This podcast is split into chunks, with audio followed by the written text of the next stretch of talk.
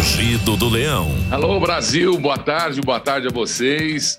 Estamos aí quase, quase, né? 4 e 6 já em todo o Brasil, hora de Brasília. Não é em todo o Brasil, evidentemente. Nós começamos a nossa conversa uma sexta-feira toda cheia de tcheco-tcheco, de leco-leco em Brasília, é ou não é? Pois é, cara. Pessoal falando e falando, e, e, Bolsonaro isso, e o Brasil isso, e o Dória continua aprontando. Hoje você vai ver aí uma das provas da grande armação que estão fazendo contra o presidente Bolsonaro. Acabo de receber de fonte lá dentro de Brasília que está nas mãos do Bolsonaro a conclusão sobre a trama, a tramóia de Rodrigo Maia, do governador de São Paulo, João Dória, e de três ministros do Supremo Tribunal Federal para destituir o presidente da República. Fonte seguríssima. Inclusive, agora à tarde, aquele repórter do Paraná confirmou, confirmou através da sua fonte também, eu acho que não é a mesma que a minha, confirmou a grande armação que existe para destituir o presidente Bolsonaro. E outra denúncia que você vai ver daqui a pouquinho: o vice-presidente da Federação Nacional do Comércio tem no telefone dele gravação de um dos prefeitos do Pará, do Pará não, é, né? Do Piauí, do Piauí, perdão, do Piauí, a confirmação de que governadores e prefeitos estão fazendo do povo brasileiro de seus estados e, e, consequentemente, de suas cidades reféns. Eles estão pedindo, eles estão pedindo resgate é, é, é, pe, pa, para a soltura do povo brasileiro, para a soltura do povo brasileiro. Agora São Paulo parece que é, é, foi esticada a quarentena e já existe possibilidade da grande armação brasileira ir por terra, porque nós já temos confirmação, inclusive, dos Estados Unidos, de que o remédio está saindo, e temos também o gráfico mostrando a quantidade de janeiro até agora das mortes no Brasil por várias doenças, 10 acima da chamada gripe do coronavírus. Prova mais uma de que foi fabricado em laboratório pela China e nós vamos falar tudo isso aqui agora. Mas antes disso, quero lembrar que o senhor Mandetta, graças a Deus, sai do Ministério da Saúde. Eu tinha, como uma pessoa, ainda eu tenho educada e simpática, só que política. Eu não sabia que o Ministério da Saúde estava sendo usado para manipulação financeira de alguns deputados ou ex-deputados, ex-políticos ligados ao Mandetta. Talvez nem ele saiba. O Exército e a Polícia Federal estão investigando a, a participação no Ministério da Saúde de dois políticos, dois políticos é, que fazia do Ministério um grande balcão de negócios. O interesse de Rodrigo Maia no fantoche Mandetta. Então nós temos que tomar muito cuidado, né? Nós temos aí eleições agora no fim do ano. Daqui dois anos e 22 teremos eleições também. Fique esperto, Rio de Janeiro. Rodrigo Maia é o grande articulador para o fim do Brasil. Acusa, acusa o presidente Bolsonaro e acusa também a investigação que dá conta de uma grande armação já desde o primeiro dia de janeiro do ano passado, quando tomou posse o nosso presidente do Brasil. Do Supremo, eu já falei que tirou do, do Bolsonaro né, a prerrogativa de, de quarentena, mas em contrapartida deu um tiro no pé, porque agora nós vamos cobrar dos senhores prefeitos e dos senhores governadores, principalmente do Dória, o resultado né, desse aquartelamento, dessa ação comunista né, dessa ação impensada, dessa ação desesperada de derrubar o presidente. E a gente lamenta tudo isso aí. Vamos ver aqui. O novo ministro tomou posse, Nelson Tech, ou TI, Nelson TI, Nelson Tech, né? Ele é um técnico, é um técnico. No seu discurso, eu pensei já que ele fosse falar uma coisa diferente, mas ele falou a mesma coisa que o Mandetta falou. Ele pensa parecido, inclusive, né? Vamos aguardar, porque, segundo ele, apenas dados técnicos e científicos serão levados em conta, que era o que falava também o seu antecessor. E que nada disso fazia. Fazia uma grande campanha política né, para abiscoitar aí a credibilidade em cima do seu nome. Já falei da reunião secreta das Forças Armadas ali em Brasília. Voltei a ouvir hoje de um alto comando, eu não sei se foi coronel ou general, acho que foi coronel, é, que o exército só se manifestará, só se movimentará se o povo. Estou falando com você agora, bundão. Você, bunda mole que está em casa aí, prestando atenção. Esse negócio de só ficar na rede, ir para Paulista ou não ir para Paulista quando chamam, está prejudicando o teu país. Então preste atenção, recado do Exército Brasileiro só vai se manifestar se a população for às ruas. Eu disse população. Não estou falando eu com essa minha camiseta aqui. Não estou falando dois, três gato pingados. Estou falando milhões mil, em todos os lugares. Mas não é para protestar contra ninguém, não. É só para pedir que o exército brasileiro tome posição diante da maior zona institucional feita pelo Congresso Nacional e pelo Supremo na República Federativa do Brasil. Está na hora da gente mudar. O Supremo é importantíssimo, mas já existe o superior. Então, a gente não teria que ficar refém de 11 apenas e de armações como desses três que armam sem parar no nosso Supremo. E o Congresso, Câmara e, e Senado que deveriam sim ser extintos e nova eleição é, é, ser chamada para a continuidade da casa de leis, da casa de fazer leis e não fazer política contra, contra a população, contra quem elegeu esses sem vergonhas aí. Muito bem. Recebi ontem da Justiça, da Justiça, também de um contato, só que aqui do ABC de Santo André, que o juiz Genilson Rodrigues Carreiro. Olha a justiça de novo no Brasil, para que lado anda?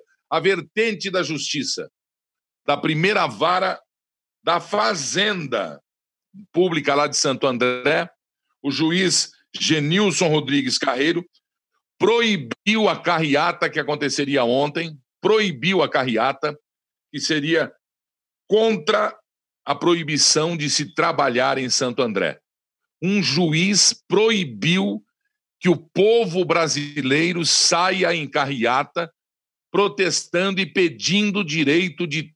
Alô? O direito de trabalhar. Eu tenho uma proposta para fazer para o povo de Santo André. Saiam em carreata o dobro, mas tem que ser todo mundo. Né?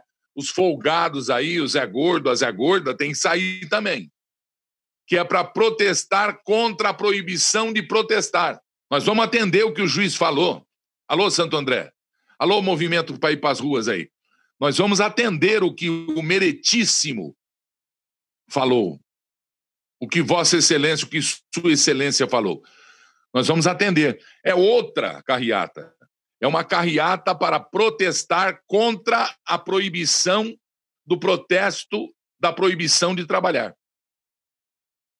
Pronto, está resolvido isso aí. Eu acho que não tem motivo nenhum, né, para um juiz meter uma algema no seu calcanhar, grudar no outro, prender no, no pé da, da mesa da sua casa, tapar a sua boca, os seus olhos, os seus ouvidos e mandar você sentar, você levantar, você fazer xixi, você fazer cocô, você tomar banho, né, e mandar você é, sossegar o facho e falar que você vai quebrar, que você vai ficar pobre, que você vai passar fome, que você vai, enfim. É isso que eu estou falando mesmo, né? Contra uma doença que nem a décima em mortalidade é no mundo, no mundo. Deixa eu ver o que mais eu tenho aí, ajuda aí, produção, vamos lá, reunião secreta, Santo André, pior que ditadura, Agora o novo ministro, é isso? Puxa, ouvi uma voz, tem vida do outro lado, gente. O novo ministro da Saúde, Nelson Tech, ou Take, ontem ele foi lá na demissão do outro, e ontem mesmo ele falou, ele foi apresentado, e ele falou do isolamento. Não vai haver qualquer definição brusca sobre o fim do isolamento. Mostra o ministro falando, por favor. Vou colocar algumas coisas que são importantes que a gente discutiu aqui em relação a pontos que podem ser polêmicos e que a gente vai discutir. A primeira coisa é a parte do distanciamento, do isolamento. O que, que acontece? Não vai haver qualquer definição brusca, radical de, de, de do que vai acontecer. O que, que é fundamental hoje? É que a gente tenha informação cada vez maior sobre o que, que acontece com as pessoas com cada ação que é tomada. Como a gente tem pouca informação, como é tudo muito confuso, a gente começa a tratar a ideia como se fosse fato e começa a trabalhar cada decisão como se fosse um tudo ou nada e não é nada disso. O que é fundamental é que a gente consiga enxergar aquela informação que a gente tem até ontem, decidir qual é a melhor ação, entender o momento e seguir nesse caminho de, de, de, de definir qual a melhor forma de isolamento, distanciamento. O que é fundamental é que isso seja cada vez mais, a gente vai falar nisso o tempo todo, que isso cada vez mais seja baseado em informação sólida. Quanto menos informação você tem, mais aquilo é discutido na emoção. Isso não leva a nada porque isso é absolutamente ineficiente. Quer dizer, ele falou a mesma coisa que o Mandetta fala. Ele também falou que economia e saúde é, é, não competem entre si. Uma não, não quer entrar primeiro que a outra, tem que caminhar junto. Eu já ouvi isso aí, ministro. A segunda coisa, eu até escrevi isso recentemente num artigo, é a gente, a gente discutir é, saúde e economia. Isso é muito ruim, porque na verdade essas coisas não são, elas não competem entre si elas são completamente complementares. Quando você polariza uma coisa dessa, você começa a tratar como se fosse pessoas versus dinheiro, o bem versus o mal, empregos versus pessoas doentes. E não é nada disso. Hoje em dia, a gente tem uma discussão na área de saúde que são os determinantes sociais da saúde. O que, que traz saúde para uma sociedade? Um deles é cuidado em saúde, mas entre os outros você tem é, estabilidade econômica, educação, entre outros. Quanto, e uma coisa importante do desenvolvimento econômico é que ele arrasta as outras coisas. Quanto mais é desenvolvido economicamente um país, mais você investe em educação, mais você investe em saúde, mais você tem recurso para ajudar a sociedade. Então isso tem que ficar muito claro. Existe uma cooperação nesse sentido. Porque quando a gente fala, às vezes a gente fala em emprego, e o emprego às vezes ele é, é necessário, mas quando a gente não aprofunda esse detalhe, se você, se você não tem emprego, isso não quer dizer, isso quer dizer que você que é economia, que você tem pouco recurso. Esse pouco recurso vai, vai influenciar quanto você vai investir em infraestrutura, quanto você vai investir, investir em educação. Isso tem um impacto enorme na qualidade de vida e na expectativa de vida de uma sociedade. O que é importante é que a gente vai trabalhar isso tudo com um detalhamento fundamental para que a gente entenda o que está acontecendo e tome as ações e as políticas necessárias. Pois é. Vamos ver aí. Acho que faltou isso para o Mandetta falar, né? Temos que trabalhar juntos. Se o Brasil tiver uma grande receita, como estava caminhando antes do vírus aparecer, a gente vai ter uma grande campanha de saúde. Se o Brasil tiver uma grande receita, se o povo for um povo que trabalhe muito e trabalhe, o brasileiro não, não, não reclama de trabalhar, o Brasil vai ter uma campanha de vacinação uh, nunca vista, um, um, programa de saúde nunca visto, porque se parou de roubar no Ministério da Saúde, se parou de meter a mão né, em licitações ilícitas.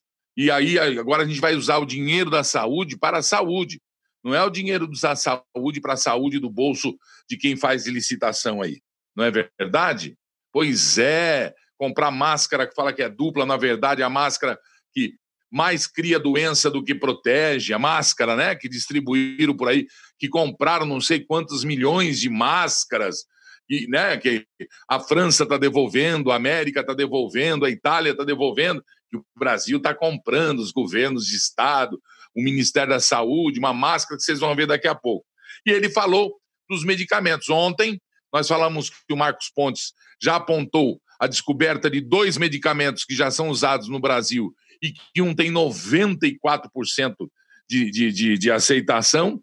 Enquanto isso, os Estados Unidos já estão usando um outro medicamento, aprovado inclusive em 155 pessoas, né? Foram, na verdade, 115 pessoas, perdão. 113 é, se salvaram e dois óbitos por causa do estado avançado da saúde desses dois pacientes aí. Já já a fala do doutor Calil lá de Nebraska, lá nos Estados Unidos.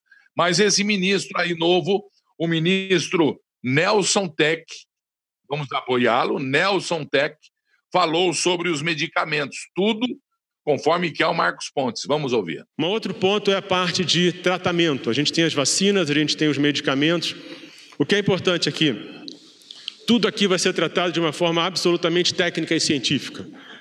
O que, o que, e você vai disponibilizar o que existe hoje em termos de vacina, em termos de medicamento, dentro, essencialmente, o ideal dentro de coisas que funcionem como projetos de pesquisa, porque isso vai permitir que você colhe o maior número possível de informação, de informações, no espaço mais curto de tempo.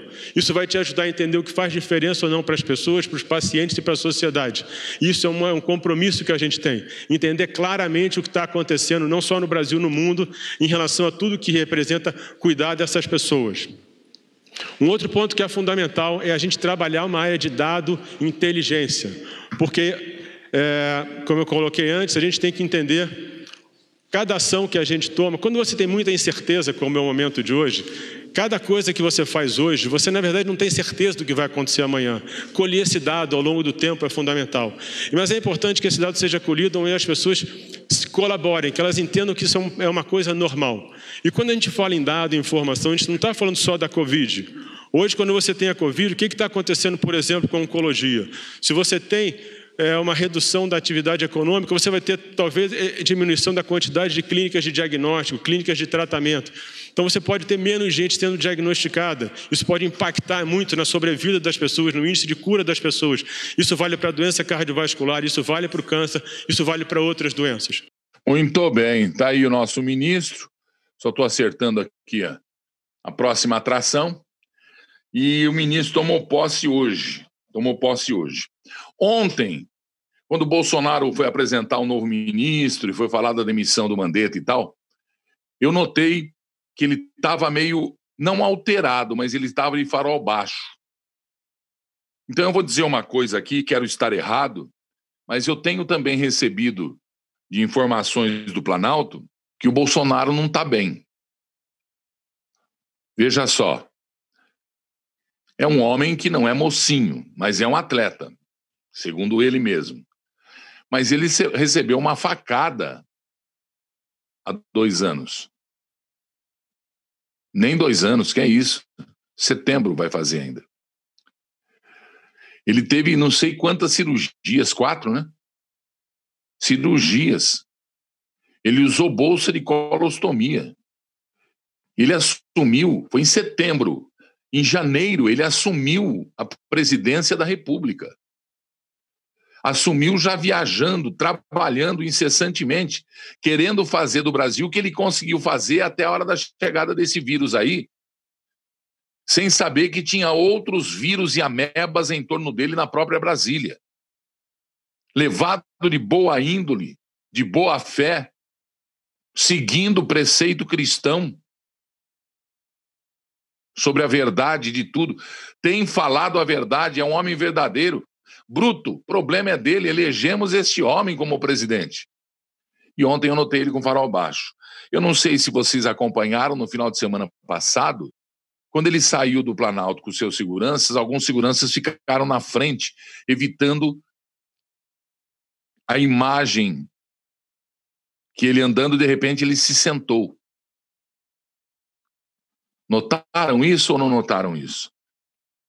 E o segurança, quem estava com ele, ficou na frente para que câmeras não registrassem esse momento. Quem estava do outro lado se sentou também.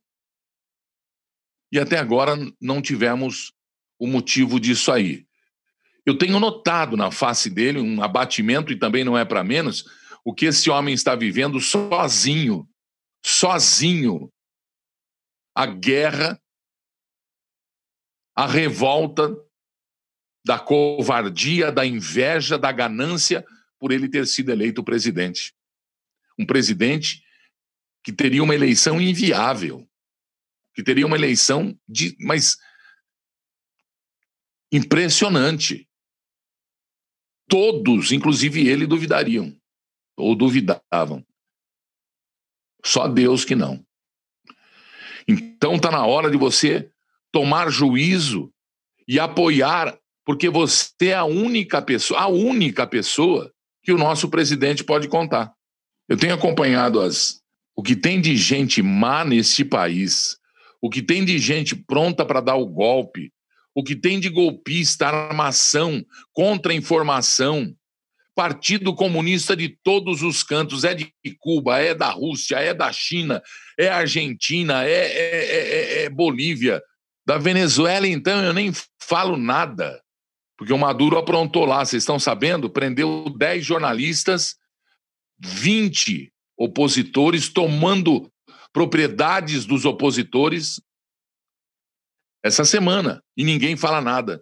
A imprensa não divulga. Eu ia colocar o ministro falando hoje, eu não vou pôr, tá?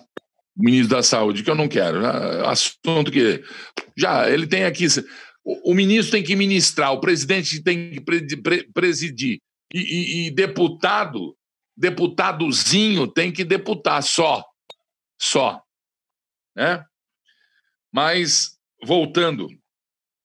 Ontem começou a ser pago o auxílio emergência de 600 reais. E de novo eu vou colocar nós, povo sem vergonha, na frente aqui. Não façam isso. Pessoa dando risada, chamando Bolsonaro de tio, pegando 600 reais falando, entrando em boteco. Olha, olha para onde estamos indo. Olha a brincadeira que estamos fazendo com coisa séria. Com dinheiro que nós não temos. com dinheiro que nós não temos. 45 milhões de pessoas no Brasil vão receber esse dinheiro. E, quando, e, e justamente a mulher que é, é, é arrimo de família, ela recebe mais 600, 1.200 com justiça. Se pudesse, disse o presidente, daria mais. Mas não pode, o Brasil não tem esse dinheiro. Em não tendo esse dinheiro, o povo não pode ficar refém de João Dória. O povo não pode ficar refém de Rodrigo Maia. O povo não pode ficar refém da ditadura. O povo não pode ficar refém de comunismo. Nós temos que respeitar a autoridade do governador de cada estado, autoridade.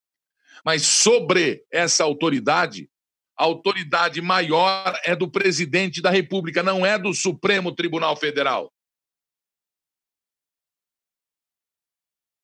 Está na Constituição que eles rasgam todos os dias, todas as horas. Eles não têm que interpretar gestos do, do deputado, do governador, do prefeito, do não tem do presidente, do, do, do, do deputado, não tem. Eles têm que interpretar a Constituição do Brasil só. Eles não têm que, que, que, que, que brilhar na novela do dia a dia.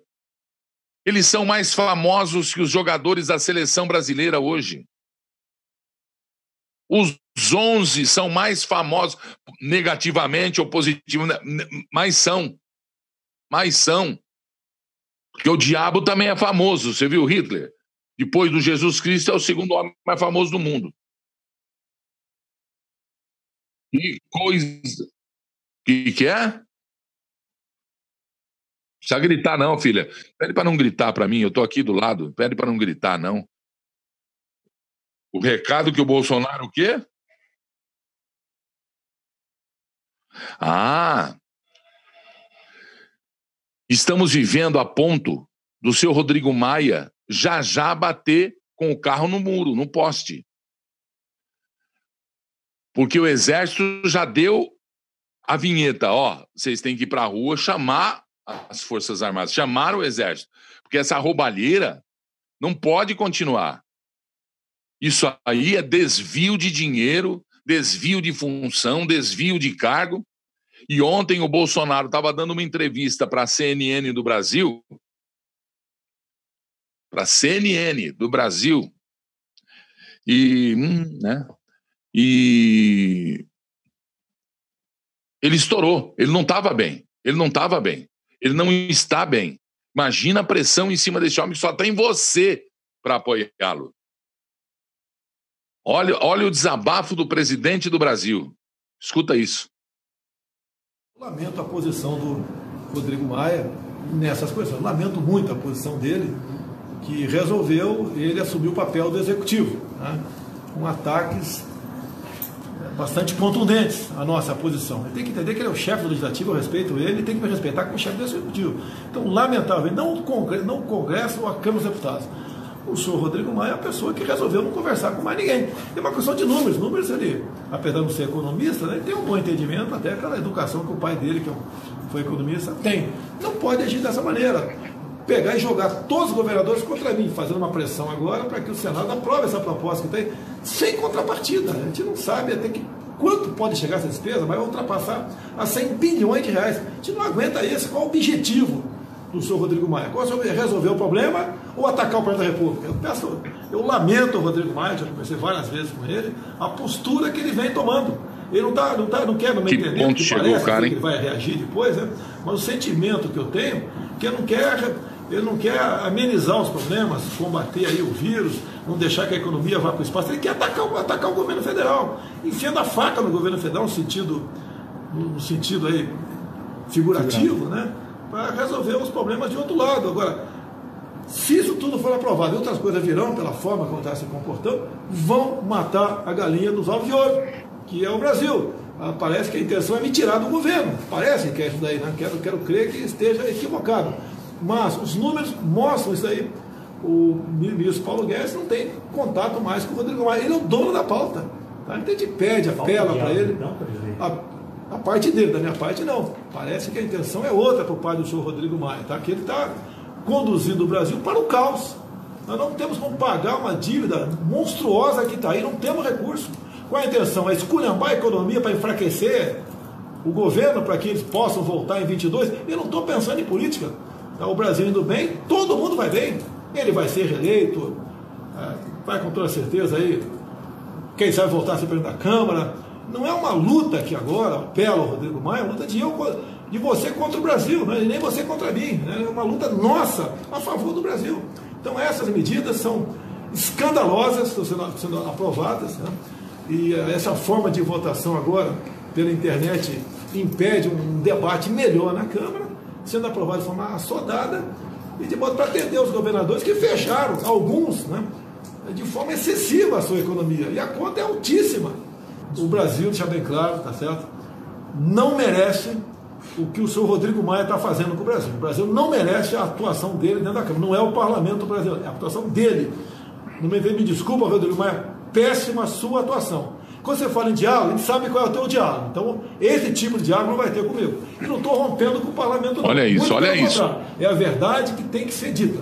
E nós sabemos que o Brasil está vendo muito bem essa questão do vírus interessa para todos nós, né? Maneira de solucioná-lo mas dessa forma está aprofundando a crise, está botando uma conta no meu colo, que, tá, que vai chegar o total na casa de um trilhão de reais, e o Brasil não, não dispõe disso aí.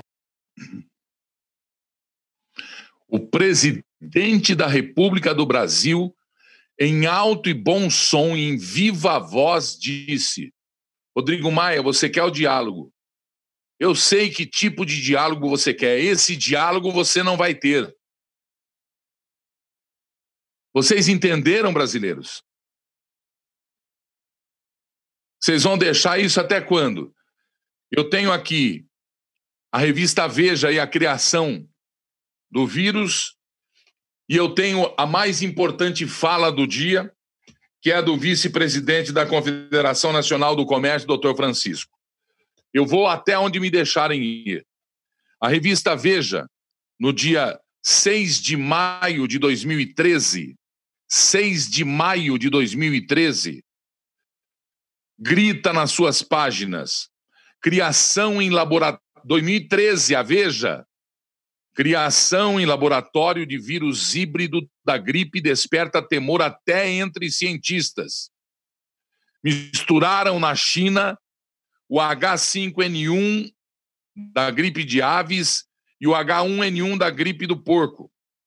Imunologistas expressaram preocupações nesta sexta-feira, no dia lá, em 13, sobre o perigoso trabalho de cientistas na China que criaram um vírus híbrido de gripe aviária e suína. A nova versão do vírus é capaz de se disseminar pelo ar entre cobaias. Ainda é mantida em laboratório. Ainda é mantida em laboratório. A equipe da Academia Chinesa de Ciências Agrícolas e da Universidade Agrícola Gansu escreveu em um artigo na revista científica Science que havia criado um novo criado então eu acho que está na hora da China parar de conversa fiada e já começar a calcular o prejuízo do mundo e se preparar para pagar o prejuízo. Se preparar para pedir desculpas ao mundo e abrir as portas dos laboratórios e largar de ser mentirosa, armadora, como todo comunista é. Se a China quer o capital do mundo, que fique capitalista e que se transforme numa democracia de liberdade ao seu povo e aos povos que ela domina. O vírus está aqui mais uma prova, fora todos os vídeos que a gente já mostrou segunda-feira passada e etc, etc. Foi criado na China. Criado na China. Muito bem. Agora mais uma prova do golpe dos governadores. Hã? Ô, Caiado, Vamos ver, Caiado, se você para também agora. O Caiado está é, impedindo, restringindo a compra de alimentos. Governador de Goiás agora, eles gostam, quando você joga o poder, eles adoram, né? Então está restringindo a compra de alimentos. O presidente, é, é, é o vice-presidente, perdão, da Associação da Confederação Nacional do Comércio, Dr. Francisco Valdeci de Souza Cavalcante, ele fica lá em Teresina, no Piauí. Ele tem uma prova, mas inconteste, de que tudo isso é uma armação. Dá para ouvir o homem ou não? Então, por favor. Atenção, Brasil! Atenção, Brasil! Gravar esse vídeo aqui a seu pedido para fazer um registro sério para alertar a nossa população. Nós temos no Brasil hoje mais de 17 milhões de micro e pequenas empresas e 3 milhões e meio dessas empresas já começaram a demitir pessoas, das quais mais de 600 mil empresas já fecharam definitivamente suas portas. Só essas mais de 600 mil empresas demitiram mais de 9 milhões de empregados diretos, ainda sem se falar nos empregos indiretos, que isso soma um outro valor, mais de 9 milhões de pessoas que estão sem renda e sem qualquer tipo de condições de sustentar as suas famílias e se alimentarem com dignidade. Agora veja bem, esse isolamento que está sendo proposto, exigido e determinado por prefeitos e governadores é um isolamento totalmente legal. Porque para que se faça isolamento social, precisa que haja uma autorização da Anvisa através de um laudo técnico científico que não existe. Então o que está havendo é autoritarismo, irregularidade cometida por esses prefeitos e governadores. Tanto é que hoje a Associação dos Policiais Militares emitiu uma nota se posicionando contra prisões arbitrárias que estão acontecendo no estado do Piauí, por exigência do governador, especialmente aqui do prefeito Teresina. Não podemos concordar com isso porque não há necessidade desse isolamento. Vamos pegar o caso de Teresina. Em Teresina, eu mandei um agente meu hoje ao setor de cemitérios da Prefeitura de Teresina, lá no bairro Matador.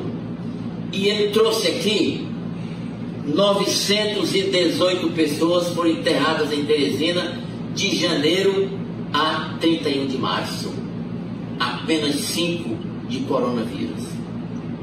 No mundo morreram 22 mil pessoas de coronavírus. Só de fome já foram quase 3 milhões de pessoas que morreram. Então o coronavírus é uma gripe que já está sendo adaptada e com remédios indicados para a sua cura. Portanto, não se justifica esse escândalo que está sendo pregado pelo prefeito de Teresina e o governador Hélio Dias. Eu provo, eu tenho aqui no meu celular uma prova do que realmente está acontecendo nesse país, que me foi dito por um prefeito aqui do Piauí. Ontem à noite eu cobrei dele que abrisse o comércio da sua cidade. E ele me disse, doutor Valdeci, a minha cidade está sofrendo. Os comerciantes estão me pressionando. O povo está passando necessidade. Mas eu não posso abrir agora. Nós só vamos abrir, prefeitos e governadores, depois que o Senado aprovar o que a Câmara aprovou ontem. E depois que o Senado aprovar, nós vamos esperar o presidente Bolsonaro sancionar. Só depois que ele sancionar aquela ajuda para os estados e municípios é que nós vamos abrir o comércio. Ou seja, eu estou dizendo isso que eu tenho gravado no meu celular. Eu não estou inventando. Está gravado no meu celular. Então, o que está acontecendo nesse país? Prefeitos e governadores oportunistas, chantagistas, irresponsáveis estão chantageando o governo federal. Eles querem tirar 180 bilhões do Tesouro Nacional para gastar com farras, porque querem fazer compras sem licitação. E veja bem, fazer compras de produtos descartáveis. Quando o Tribunal de Contas, quando a Controladoria Geral da União, quando o Ministério Público chegar para fiscalizar esses municípios e esses estados, eles vão dizer: não, os produtos descartáveis já foram usados. Não tem como se fiscalizar. É a melhor forma dos ladrões roubarem é comprar produto descartável. Então, desses 180 bilhões de reais, nem 10 eles vão usar para comprar esse produto descartável. Eles vão sim colocar no bolso de suas contas bancárias. Essa é que é a verdade. Grandes chantagistas que estão causando terror na população, levando terrorismo para a população. Por isso, Amadeu, você que é um homem que eu conheço há 40 anos, Amadeu, e outros jornalistas de, de ética e moral aqui no, no, no estado do Piauí, vamos acabar com essa encenação desses prefeitos e governadores.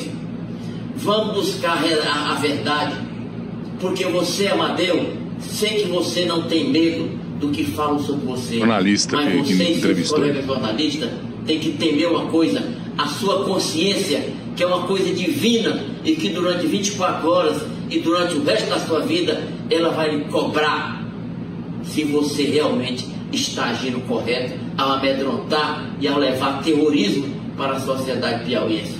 Então eu tenho a prova de que isso aqui é banditismo, isso aqui é chantagem, chantagem e oportunismo. Essa é que é a verdade. Boa tarde, Brasil. Rugido do Leão.